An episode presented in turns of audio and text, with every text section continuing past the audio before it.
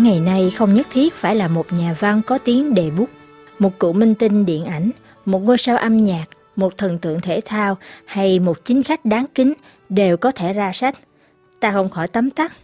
Tài thật, họ thật lắm tài, không những đóng phim hay, hát hay, chơi thể thao giỏi, điều hành đất nước tốt mà còn viết văn hay nữa. Hay như, ồ, họ lấy đâu ra thời gian để mà viết sách, trong khi đó bận trăm công nghìn việc. Nếu nói là bị lừa cũng không sai, bởi tất cả những đầu sách đó tự bản thân tác giả không thể nào làm được.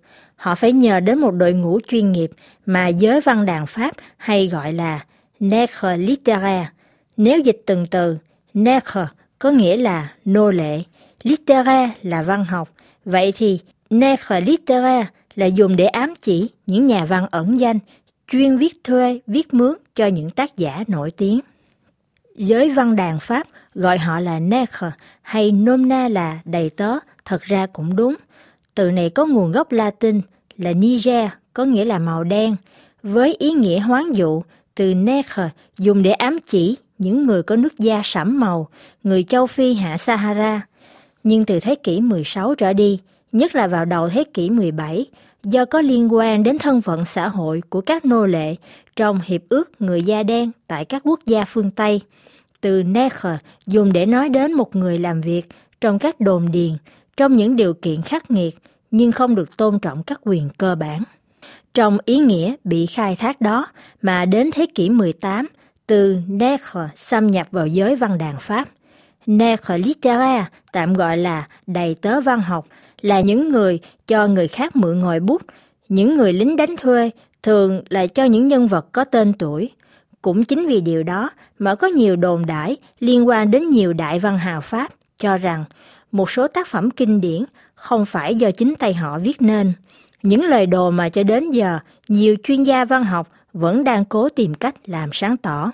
Chẳng hạn như vào năm 1919, ông Pierre Louis đã làm chấn động giới văn đàn Pháp khi tuyên bố rằng Pierre Corneille, nhà soạn kịch nổi tiếng của Pháp, mới chính là cha đẻ của một số tác phẩm hài kinh điển nổi tiếng của Molière, một khẳng định vẫn còn gây tranh cãi cho đến ngày nay. Tương tự như vậy, cho nhà soạn kịch nổi tiếng của Anh Quốc William Shakespeare bị nghi ngờ đã hợp tác với nhiều nhà soạn kịch khác. Nhưng trường hợp nổi tiếng nhất là sự hợp tác giữa đại văn hào Alexandre Dumas cha với cộng tác viên của ông là Auguste Marquet, người viết thuê nổi tiếng nhất trong số những cộng tác viên của Alexandre Dumas. Sự hợp tác đó có một tầm quan trọng đáng kể trong vài tác phẩm được xếp vào hàng kinh điển như Ba chàng lính ngự lâm, Bá tước Monte Cristo hay 20 năm sau. Về chủ đề này, RFI sẽ giới thiệu đến độc giả trong các bài kế tiếp. Thời đại có thay đổi, nhưng cách làm đó vẫn còn tồn tại và có xu hướng không thể nào xóa bỏ được, thậm chí là trở nên thiết yếu trong ngành xuất bản sách tại Pháp hiện nay, bất chấp có nhiều tranh luận diễn ra trong những thời gian gần đây. Đối với nhiều tiếng nói chỉ trích, cách thực hành đó chẳng khác nào là một hành vi đạo đức giả, vì làm cho độc giả tin rằng những gì anh ta đọc được viết từ chính tay tác giả, người đứng tên ký đầu sách. Nếu cho chuyện lối làm đó vào trong lĩnh vực âm nhạc, điều đó nó còn tệ hơn cả chuyện hát nhép. Bởi lẽ, người ca sĩ chỉ ít một lần hát bản nhạc đó trong phòng ghi âm. Do đó, với đội ngũ viết thuê, không có cách nào để biết được ai viết gì, bởi vì đó là một bí mật mà những ai trong nghề đều biết cả từ nhiều thập niên nay. Anne-Sophie de Moshi, ký giả tạp chí Le Magazine des Livres, đã tiến hành nhiều điều tra về các nhà văn trong bóng tối tại Pháp cho hay không có một nhà văn nào, một tác giả nào sẽ thú nhận đã thuê người viết sách vì đó là một điều cấm kỵ. Il y a plein d'auteurs euh, insoupçonnés, plein de romanciers qui ou d'hommes politiques qui ont des nègres. Đương nhiên là nhiều tác giả, nhiều tiểu thuyết gia hay là các chính khách đều có những người giúp họ viết văn hoặc là viết diễn văn. Thế nhưng có một điều cấm kỵ mà các bên bắt buộc phải tôn trọng. Chúng tôi không có quyền được nói ra điều đó. Trong hợp đồng quy định rõ chúng tôi phải giữ bí mật. Do vậy, người viết sách thuê không có quyền được nói là mình đã làm việc cho ai. Donc les nègres n'ont pas le droit de dire pour qui ils travaillent.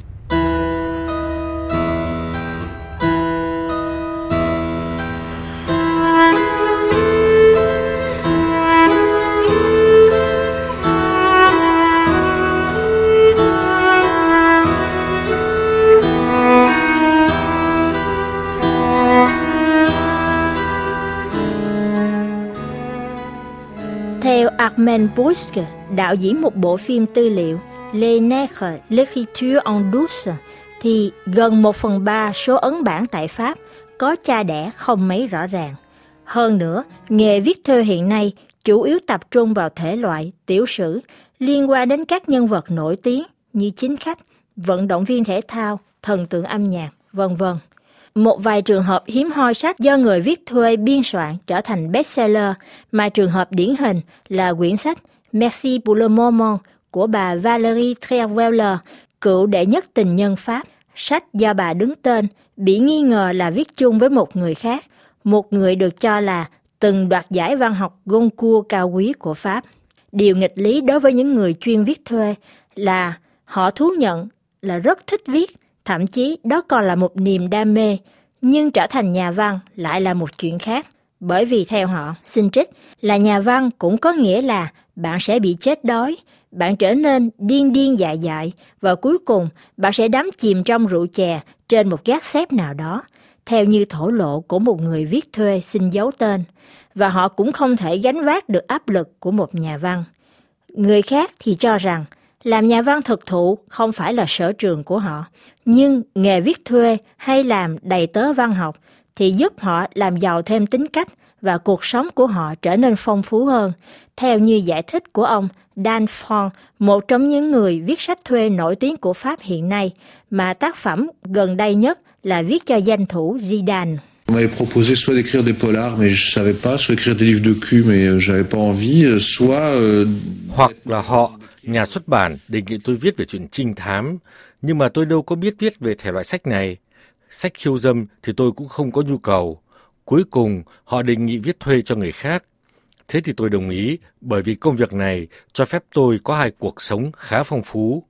Ý ở đây tôi muốn nói là ban ngày tôi làm việc cho người khác và đêm đến tôi viết cho chính mình. Les autres le jour et j'écrivais pour moi euh, le soir. Nhưng với bất cứ lý do nào đi chăng nữa, tất cả đều có chung một câu trả lời, đó là nhuận bút cao.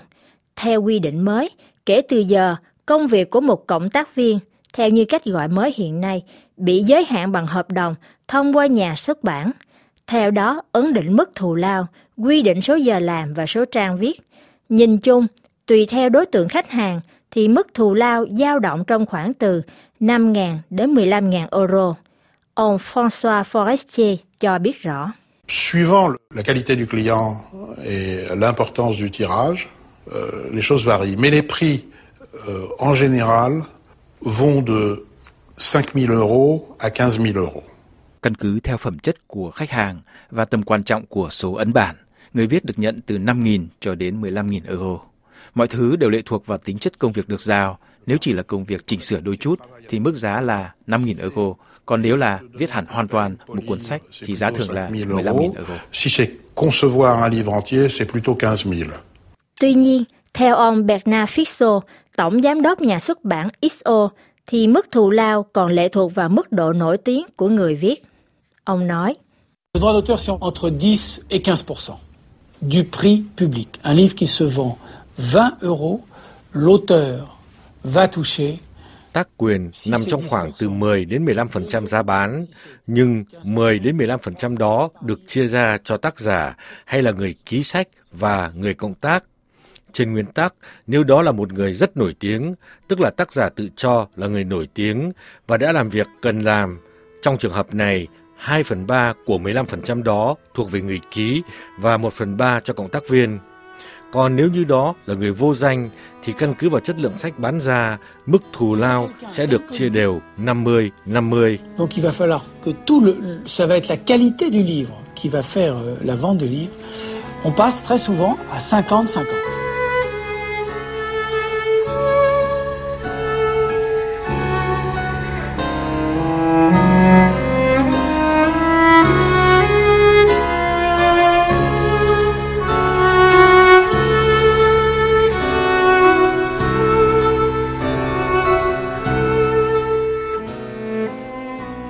Về phương pháp làm việc, nhiều chuyên gia trong lĩnh vực nhìn nhận một số tác phẩm có lẽ đó là một chiến lược quảng bá thật sự cho nhà xuất bản.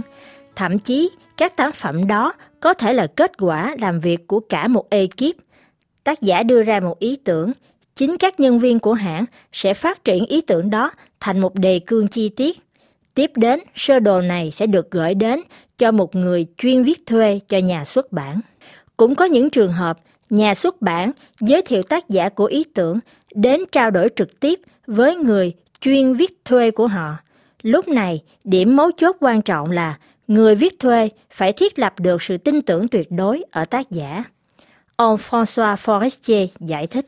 Pendant la, la période de temps que, que je vais passer avec euh, l'auteur, euh, je suis tout pour lui. Il me raconte sa vie, il me fait confiance, il me remet des, trong suốt khoảng thời gian với tác giả, tôi hoàn toàn trở nên rất quan trọng đối với ông ấy. Giữa người muốn ra sách và người viết giúp phải có một sự tin tưởng tuyệt đối. Tác giả hầu như là giao phó toàn bộ cuộc đời mình vào tay người viết trong các băng ghi âm. Trong suốt khoảng thời gian đó, một mối quan hệ phụ thuộc đã được hình thành. Lúc này tác giả hoàn toàn lệ thuộc vào người viết. Thời gian làm việc tối thiểu với tác giả là phải khoảng một chục giờ, tối đa là khoảng 20 đến 30 giờ. Như vậy là đủ cơ sở dữ liệu cho tác phẩm. Le maximum, ça peut être une vingtaine ou une trentaine. À partir de là, on a une, une très solide base. François Forestier còn cho biết thêm, cái khó nhất trong kỹ thuật viết là phải tìm cho được một chủ đề. Người đó muốn kể gì? Một quyển sách cần phải có một bố cục rõ ràng. Tác giả có ý tưởng nhưng lại không biết cách sắp xếp ý một cách cần thiết. Đây rõ là một công việc đòi hỏi nhiều sự sáng tạo. Người viết phải phát huy được ý tưởng ban đầu của người đề xuất. Tuy nhiên, theo ông chủ nhà sách Bernard Fixo, người muốn ra sách có phần nào đó hoang tưởng, tự biến mình thành trung tâm của vũ trụ. Do đó, người được nhờ viết phải có một phẩm chất khác thường, vừa là người sáng tạo nhưng cũng là người hào phóng tuyệt đối. Anh ta phải chấp nhận ban tặng tài năng của mình cho người khác mà quên đi chính bản thân của mình như lời thuật của nhà văn Bernard Filler.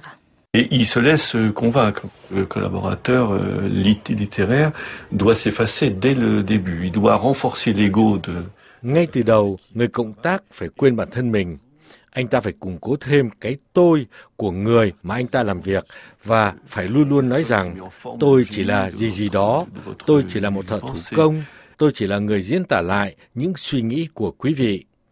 Mặt khác, sự hào phóng đó dẫn đến một hệ quả. Công việc càng được làm tốt bao nhiêu thì càng về sau tác giả, người thuê viết càng sở hữu quyển sách bấy nhiêu, đến mức tự tin rằng chính anh ta đã viết ra quyển sách ấy. Tôi đã viết khoảng hơn 50 đầu sách, nhưng tôi tin chắc là chưa lần nào tôi nhận được một lời cảm ơn. Une cinquantaine de livres, je n'ai pas compté, je n'ai jamais, je crois, été remercié une seule fois. Rõ ràng đó cũng là một nghề bạc bẽo, thường thì phải sáng tác toàn bộ hay một phần tác phẩm, nhưng người viết thuê vẫn không được phép xuất đầu lộ diện do những ràng buộc của hợp đồng. Lúc nào cũng phải ở trong cái bóng của người khác và cũng chẳng bao giờ được nhận một cành quế nào như trong trường hợp của ông Winston Churchill, người từng được nhận giải thưởng Nobel văn học cho bộ hồi ức của ông. Bộ sách mà giờ đây ai cũng biết là một nhóm nhà sử học có tham gia một phần trong đó.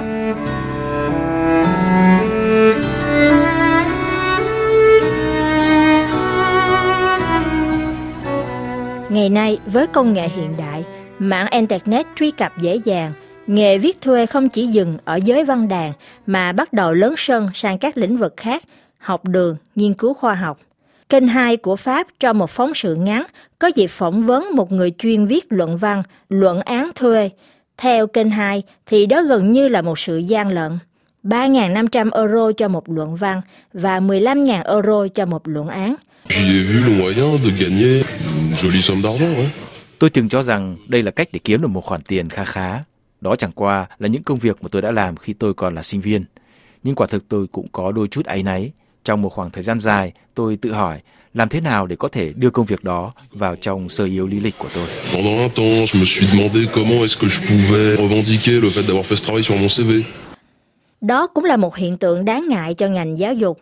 Tờ Le Figaro trên trang mạng của mình cho biết, tờ The Chronicle of Higher Education, một tạp chí của Mỹ về giảng dạy sau đại học, có đăng một bài viết của một người chuyên viết thuê đưa ra ánh sáng về những sai lệch trong lĩnh vực giáo dục. Đó là những kẻ hở tạo điều kiện cho các sinh viên gian lận trong các kỳ thi. Tác giả có biệt danh Ed Dante với vẻ phẫn nộ đã gửi thẳng cho các giảng viên thông điệp như sau. Xin trích, tôi quá mệt mỏi vì phải giúp các ngài làm ra vẻ là các sinh viên của ngài có năng lực. Trong số các khách hàng của mình, ông này loại trừ ra ba loại sinh viên, những người có tiếng mẹ đẻ không phải là tiếng Anh, những người viết tồi và những người giàu có và biến nhát. Làm công việc này từ năm 2004, tác giả khẳng định là kiếm được gần 66.000 đô la mỗi năm. Điều này cho thấy nghề viết thuê trong bóng tối vẫn là một thị trường béo bở. Cùng với thời gian, xã hội tiến bộ tạo thời điểm thuận lợi cho sự minh bạch. Việc sử dụng người viết thuê cũng đang dần có sự thay đổi. Những đầy tớ văn chương cũng đang dần thoát ra khỏi bóng tối và mạnh dạn lên tiếng đòi hỏi được công nhận. Cùng với những đòi hỏi đó, thuật ngữ netre trong tiếng Pháp cũng dần được thay thế bằng những cụm từ như prête plume, có nghĩa là mượn ngòi bút, écrivain fantôme là nhà văn ma, dịch theo thuật ngữ tiếng Anh, ghostwriter, nhưng có lẽ hay nhất là theo như đề xuất của ông Bernard Fixo, chủ nhà xuất bản XO, đó là từ collaborator, cộng tác viên. Chính ông là người đi tiên phong, quyết định phá vỡ điều cấm kỵ khi để dòng chữ với sự hợp tác của trên đầu sách. Từ việc nhận thấy là để tên người cộng tác không ảnh hưởng đến lượng sách bán ra, nên nhiều nhà xuất bản cũng quyết định tuân theo luật chơi mới. Tuy nhiên, theo ông François Forestier, việc để tên cộng tác viên lên sách cũng không phải là một điều lý thú. Ông nói, xin trích, có nhiều người viết thuê muốn phải thấy tên của mình xuất hiện ở cuối quyển sách. Tôi thì không thích điều đó. Tôi muốn là sách của ông A thì phải là của ông A. Đó không phải là sách của tôi. Tôi có sách riêng của mình. Tôi ký bằng chính tên của mình. Đó là hai cuộc sống tách biệt. Đương nhiên là dưới cùng một ngòi bút, nhưng tôi không thích lẫn lộn hai sự việc lại với nhau.